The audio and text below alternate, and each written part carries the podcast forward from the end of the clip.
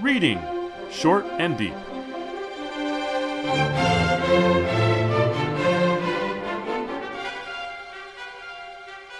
Hi, I'm Jesse, And I'm Eric. and today we're reading Short and Deep Powers of the Air by J.D. Beresford.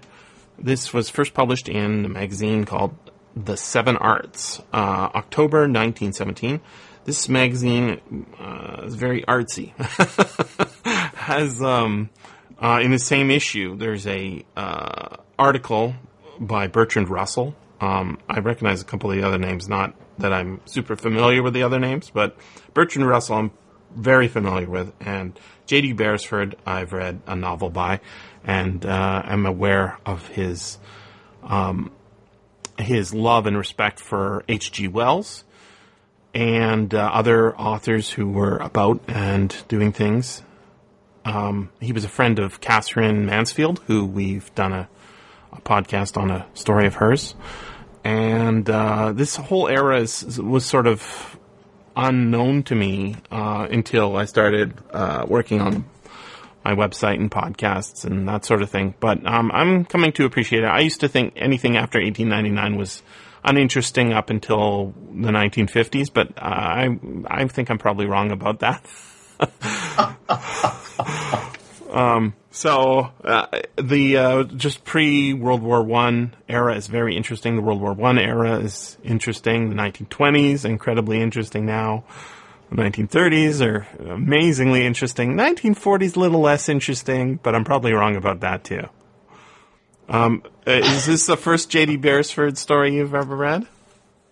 It is the first one that I rec- that I remember. But since the name is so well known to me, I have a feeling that I've read some of his stuff in the past. Mm-hmm. Just didn't impress me enough. This is, uh, speaking of impressing, uh, this was. Which is, which is not to say that this is not a well written story. It is. I mean, you know, when I was young and foolish, maybe I read something and didn't attend to it as I should have. There, there's a collection that this is probably best known uh, by most people uh, called 19 Impressions that includes 19 stories uh, by J.D. Beresford, um, running a gamut of uh, emotions and um, ideas.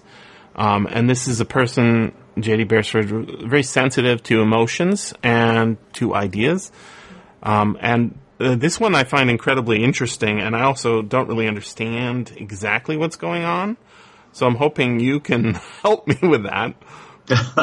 um, uh, but I will point out um, that there is a default classification, other than being an impression, which really doesn't tell you much about it, um, which is, seems to be a ghost or strange story. It's been collected outside of Beresford's own collection uh, in books called Horror, Homefront Horrors, Frights Away from the Front Lines, 1914 to 1918. Um, that's uh, the most recent uh, paper book, and then uh, Hundred Twisted Little Tales of Torment. I, I can see that. Um, but then the rest of the collections are ghost ghost collections, ghost stories, ghost book, uh, mammoth book of go- uh, ghosts, thrillers, and mysteries. I guess there could be a mystery classification here, but um, I, I was sold on it by the idea it was a ghost story, and I think you'd have to sort of stress the definition quite a bit. So I'm hoping you can help me uh, identify some of the ghosts that are in here if they are indeed ghosts. Mm. Yeah. When Jesus tells a parable, is the content, is the explicit content of the parable even part of the story? I'm thinking of um, uh, the writing on the wall for some reason. I think there actually is a line in here. Uh, that's not. Is that? No, that's not Jesus. There's another story where he's writing on the floor, right? Yeah. Uh, no, the the handwriting on the wall is "Mene Mene Tekel Upharsin." You have been weighed in the balance and found wanting. Right. Um, and in that uh, that sentence, um, there is no literal weighing going on, and and what we mean when we speak metaphorically or parabolically um, may it, it's flavored by the vehicle by which the tenor is carried across, the tenor being the meaning. If I say of you, Jesse, that you are an Einstein, um, that means, you know, the tenor is you're very smart and imaginative. If I say to you, uh, say of you that you are a Newton, that also means you're very smart and very imaginative. But there's a slightly different flavor if I call Definitely. you an Einstein, which makes you a modern man on which modern theories are based, as opposed to a Newton, which is a, a, a neoclassic man um, on whom um, the solid traditions of modern science are based. So, you know, in both cases, you're a genius. In both cases, you're imaginative. There's slightly different flavors. The tenor is the same. The, the vehicle is different. But when I say that of you, either one of those, I am not saying that your last name is either Einstein or Newton. Right. The, the important part is I'm I, am i am a genius. That's the important part. That I, and I want to make you know, and that's clear to all of our listeners. I understand that, so I am not expecting any argument on that. What I am saying is that when you say to me that you'd like me to help you identify the ghosts in this story, mm. I'm not sure that there are any ghosts in yeah. this story. I read it as a parable, and yeah, uh, I think that, the question for me is understanding why the particular vehicle is chosen for this particular parable. Mm-hmm. But uh, explicitly, what's going on in the story is that there is somebody named um, I. That's the first word. I foresaw the, saw the danger that threatened him.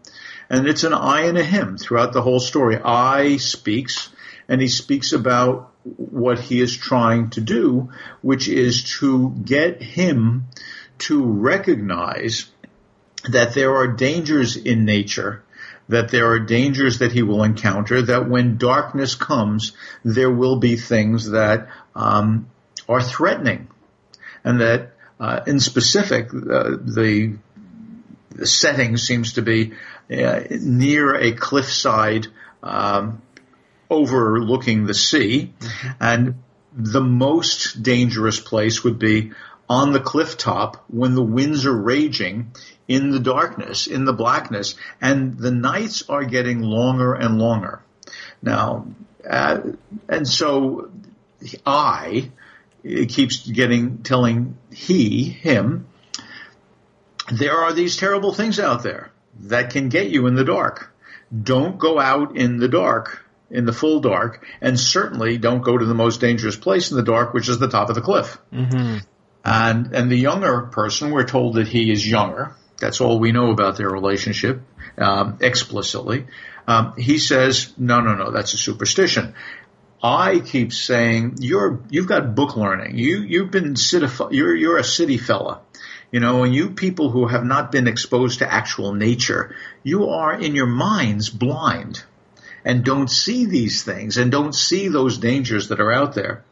Um, and at a certain point, he, who seems to be staying in the same residence as I, says, listen, I'm going to prove to you, since you don't have any proof that there are these terrible things out there, these powers of the air uh, zapping around and, and creating danger for people, I'm going to prove it to you. I'm going to go out in the dark. And the uh, I says, don't do that. You know, it's going to be terrible. Uh, but he goes, he goes, and I wait, and uh, sure enough, it's dark and dark and dark, and he doesn't come back. And because of his concern, because of I's concern for he, he resolves, in fact, in the dark with the, the gale raging around their residence, which one feels, it feels to me like uh, a wooden cottage somewhere near uh, on, on the uh, the lee side of the cliff. Um, he opens the door to go out, but in fact, there is he coming back in, and they talk, and uh, so he survived. And then we get to the ending, which is crucial in my reading of it. But basically, uh, and I'd like to discuss that when we get to interpretation. Mm-hmm. Uh, but what he says is, yes, yes, I I was out there, and uh, I says, "Well, I went out there too. I went out to to the cliff, and you weren't there." And he says, "You went out to the cliff?" And I says, "Well, I went out to the cliff." And he says, "But did you go to the top?" And I says, "No." And then, um, in fact, he says, "That's probably why you didn't see what was going on." But I says. Uh, Braced by his struggle with the wind, the young eyes were glowing with this consciousness of discovery and new knowledge. Yet he cannot deny that I showed him the way. So suddenly at the end, um, the knowledge that he gained by doing what I had tried to stop him from doing is something that I seems to want to take some credit for. Does that sound like what's going on in the story? Yeah, yeah, and it definitely has some par- parabolic storytelling going on, and uh, I, I, I was baffled by it at first, and and I I, I, I didn't even finish the first page. I, am definitely going to have to send this to Eric because uh, I need some help. I need to study this, and that's my excuse to uh, to get to understand what's going on in this story.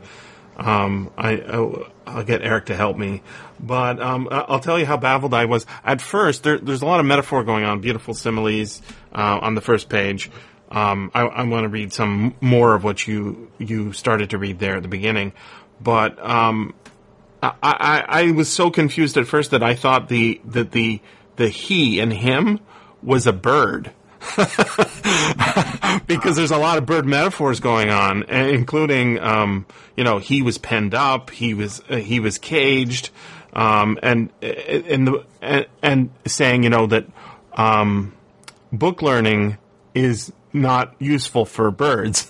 Basically, what is what I was thinking, because there's a lot going on, and and then the title, which was very familiar to me, but I couldn't sort of put my finger on. turns out, I think it's a reference to uh, uh, an allusion in the Bible to uh, the devil, uh, or at least the forces of evil.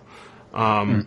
And uh, so I, I just want to read the first couple of paragraphs because there's some really interesting stuff going on in the language. It's it, it's more of a prose poem than it is a straight up story. Um, and I think that I'll just be coming out with our description. And then there's a, a another line later on the same pa- first page. Let me just read the first couple paragraphs here. I foresaw the danger that threatened him. He was so ignorant, and his sight had been almost destroyed in the city streets. A trustful ignorance is the beginning of wisdom, but these townspeople are conceited with their foolish book learning, and reading darkens the eyes of the mind. I was I read just that that point in the story. I'm like, it does. I'm in trouble. I'm in deep trouble.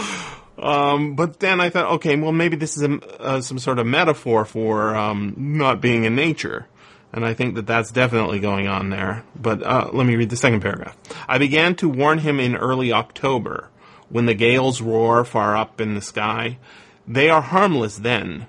They tear at the ricks and the slate roofs and waste themselves in stripping the trees. But we are safe until the darkness comes. And that darkness is the second time we've got dark at the end of a, of, of a paragraph. Uh, reading darkens the eyes. We've got darkness coming. Uh, I was thinking, is this winter? Or is this nighttime? Um, but I think it might be emotional darkness as well. Um, and then he starts talking about rooks in the third paragraph. I took him to the crown of the stubble land and turned him with his back to the dark thread of the sea. I pointed to the rooks tumbling about the sky like scattered leaves that sported in the mounting wind. This is also the third time that we've got a reference to the time of year, and obviously place is very important here. Um, I've later learned that um, this is probably uh, based on a real sort of incident, which is really interesting. Uh, but I don't think it's wholly based on that incident. Um, you you know who D. H. Lawrence was, right? Uh, yes. Uh, apparently, they were friends, um, Beresford and Lawrence, and at one point uh, during the war, um, I think it was 1917, um, uh, or actually late 1916, uh, Lawrence was on uh, visiting Beresford's cottage in um, Cornwall, um, and there's some s- striking pictures of the place. Uh, hard to pronounce it, but um, it's a a small village in Cornwall.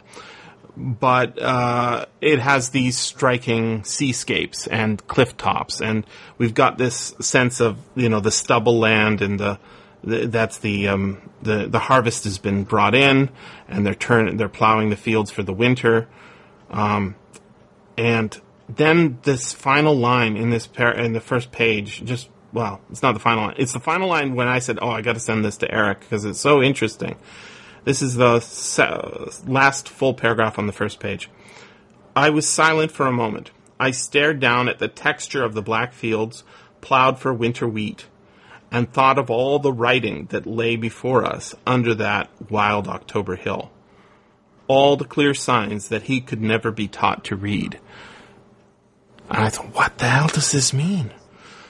Um, and so I, I, I was at that point where I, I sent it to you without even having finished it Yeah. um, because it it was clear to me that something was going deep was going on here, and that we needed to read it. Hence, uh, reading short and deep. Okay. Would you like a shot at it? Please, please. Um, I think I actually understand this story well enough to get me to the point of comfort that allows me to then look at what the implications are of the particular vehicles that were chosen in this parable. That line you just quoted, um, I stared down at the texture of the black uh, fields plowed for winter wheat and thought of all the writing that lay before us under that wild October hill all the clear signs that he could never be taught to read. That last phrase, all the clear signs that he could never be taught to read, has at least two syntactically correct readings. One is, these are clear signs that this person will never be able to be taught to read. Right. The other is, these are the signs that he will never be able to be taught to read. right? No, it's, he won't be able to read these signs, as opposed to these are signs that he will never be able to read. Mm-hmm. And I think, in fact, it is these are the signs. These are signs that he will never be able to be taught to, to read because he has been changed. Let me suggest a reading. Why is I, let's call it the older man, why is I so concerned to educate and protect? Uh, he's desperate uh, to convince the younger man. Hypothesis, it's his son. Mm. I foresaw the danger that threatened him. He was so ignorant and his sight had been almost destroyed in the city streets. These are rural folk. And he, the older man, has sent his son for an education in the city. Mm-hmm. And by that trustful ignorance, which is the beginning of wisdom, these town people are conceited with their foolish book learning. Conceited is uh, etymologically cognate with the word concept. And reading darkens the eyes of the mind. That is, you see things through your words, your text, rather than seeing them directly by looking in the world. But sometimes the world gets dark, it gets black, and then it's hard to see in either case. So in that passage you just read, stare down at the texture of black fields plowed for winter wheat. What we have is a rural equivalent of texts. And our speaker, the older man, can see the meaning in these texts. Mm-hmm. Younger man cannot. Mm-hmm. Now, the bird imagery is quite lovely. It um, is. We have a parable here. Um, I had known only fear, only in the fear of the soul. Have you ever seen the wind? I said. He's trying to explain to his son, if you will, mm-hmm. how he can know something that has, for which there's no direct evidence. Have you ever seen the wind? I said. He laughed. Well then, tell me your evidence, he replied.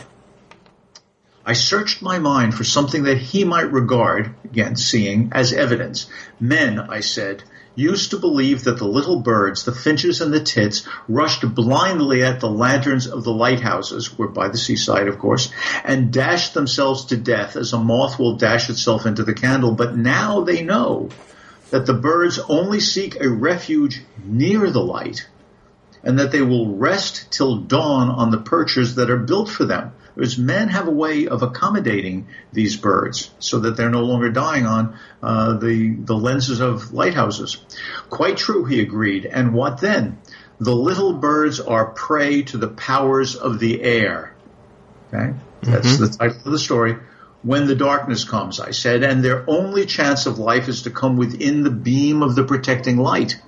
And when they could find no place to rest, they hovered and fluttered until they were weak with the ache of flight and fell a little into the darkness. Then in panic and despair they fled back and overshot their mark.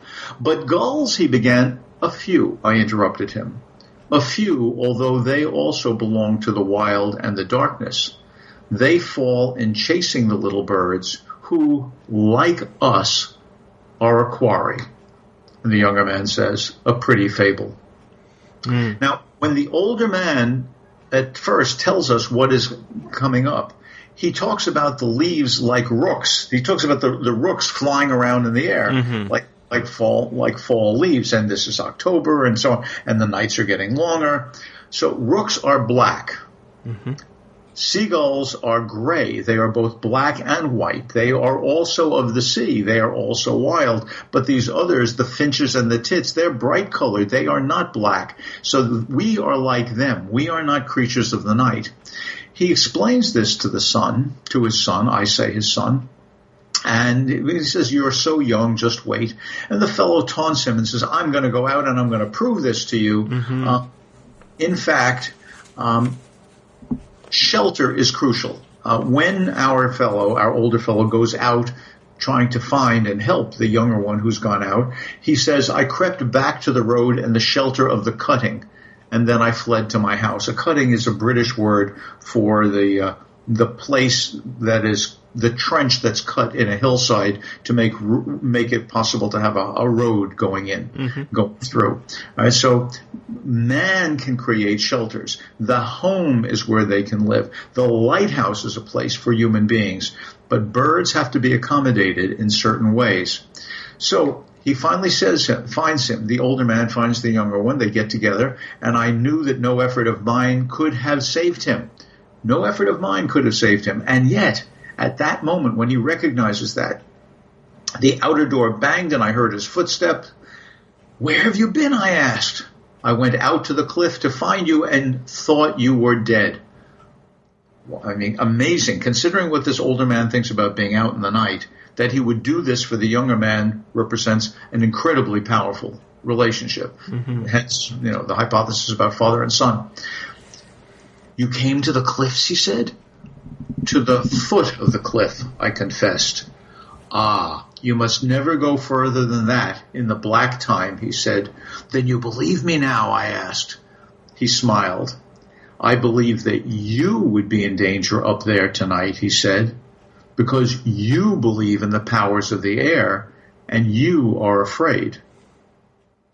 So the younger man has a knowledge that credits the significance of how one looks at the world, not just how the world is.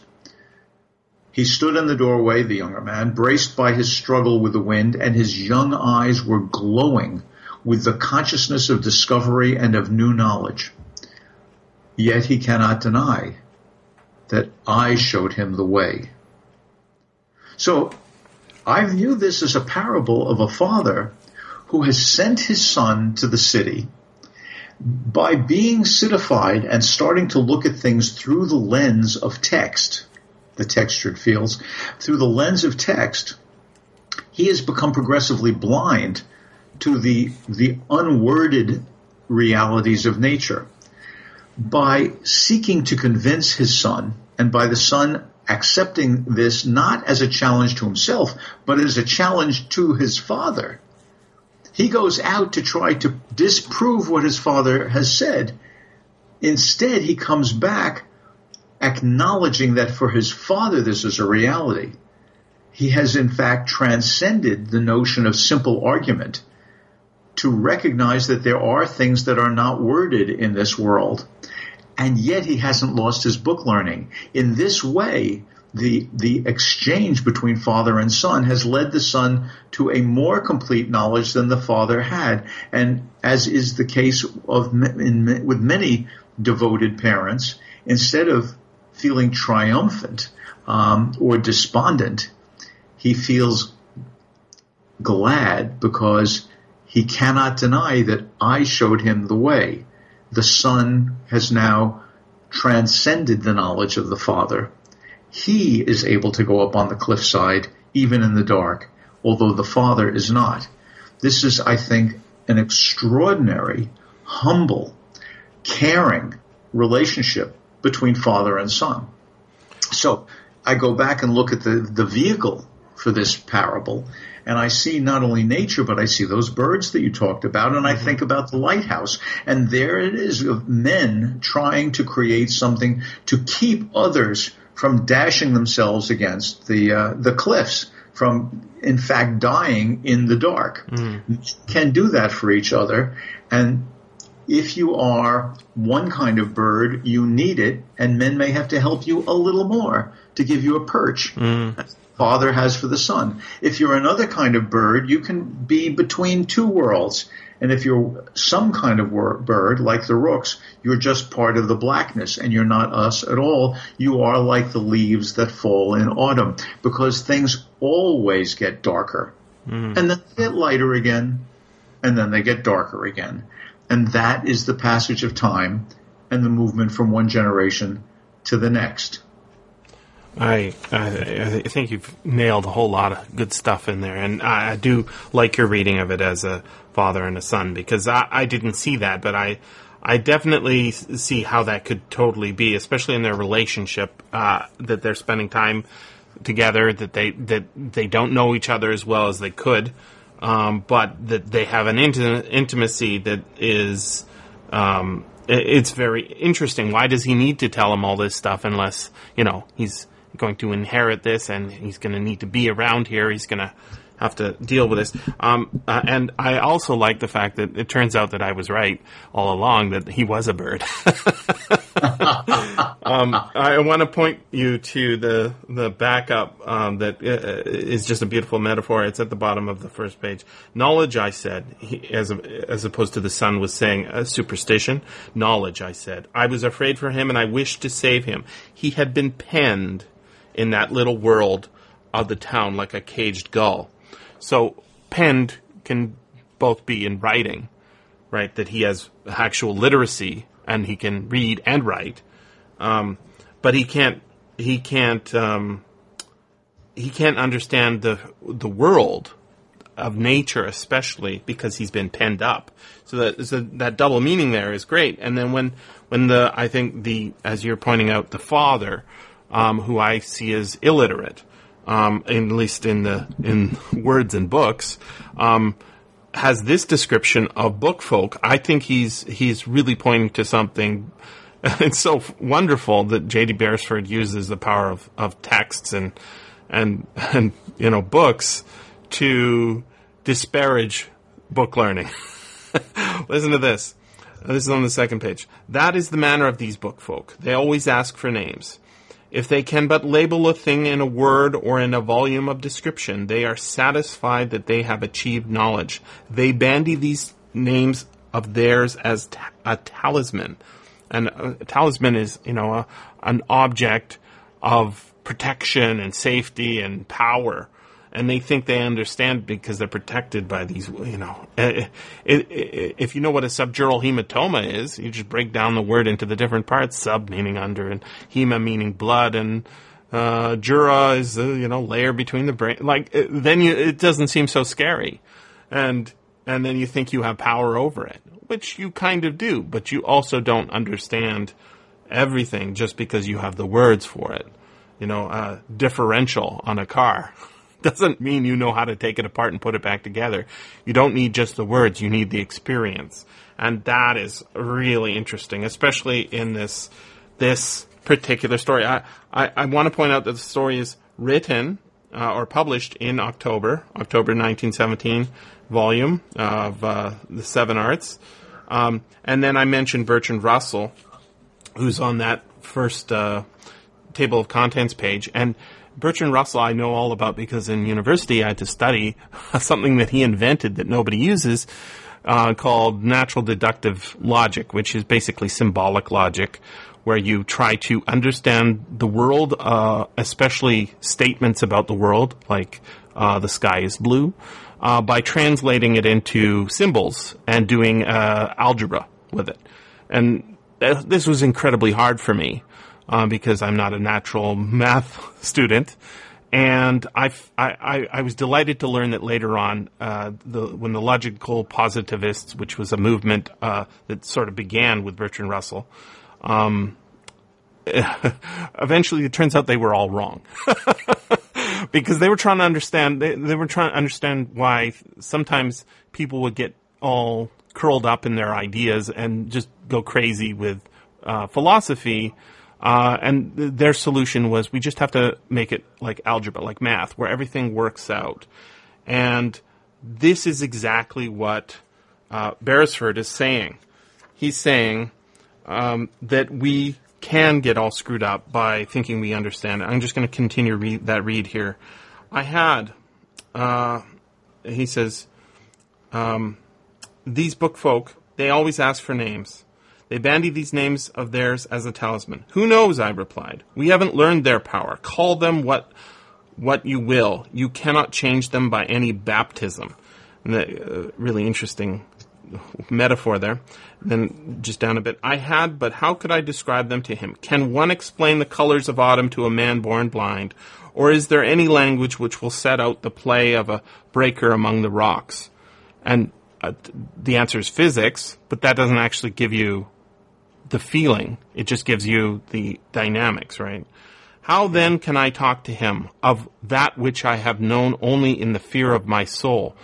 And I think there's a whole other layer that we have not touched on, um, which I think is po- entirely possible to read the story that way. It's that the father is haunted by a depression that the son doesn't have.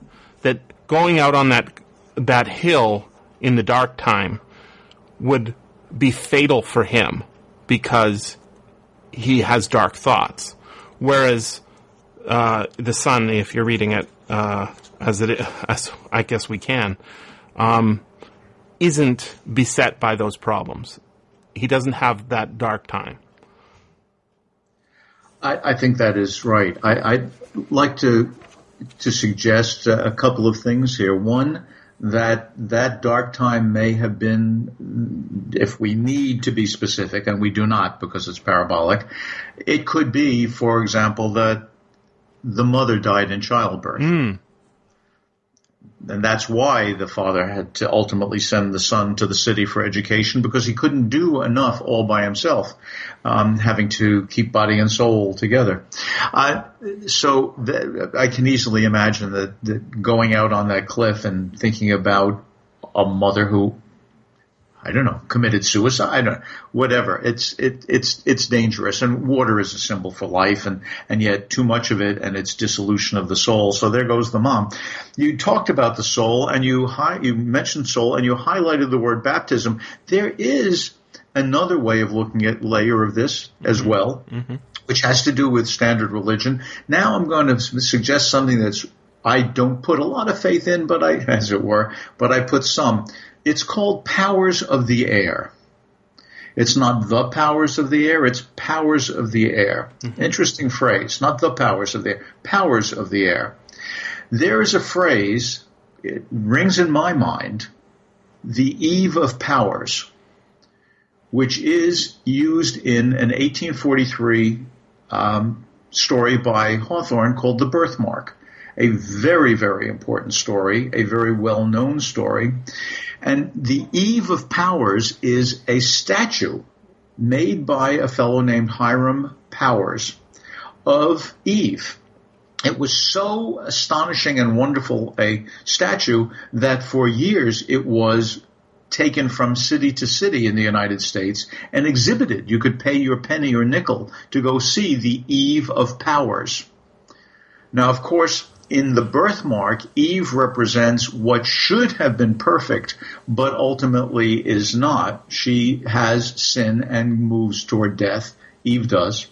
And the, the gorgeous woman in the birthmark, her artist husband tries to expunge the birthmark from her to make her perfect, as perfect as the Eve of Powers. And like the Eve of Powers, she becomes cold as well. She dies sympathetically at the at the effort of her artist husband. If we look at Powers of the Air as another example of how it is that Eve always leads us so far until the next coming into the world of sin, then that use of the term soul and the expression that baptism will not do the trick tells us that the Father recognizes that there will not be any ultimate saving of his Son in this world because darkness will come. Days will get longer. Time will go on, even if we believe in the religious sense of the world. Now, you may think that's all wrong, but I think it's an example of the fact that there's always more to say. And remember, you can always freely access the materials discussed on these podcasts by going to sffaudio.com and clicking on the link for Reading Short and Deep.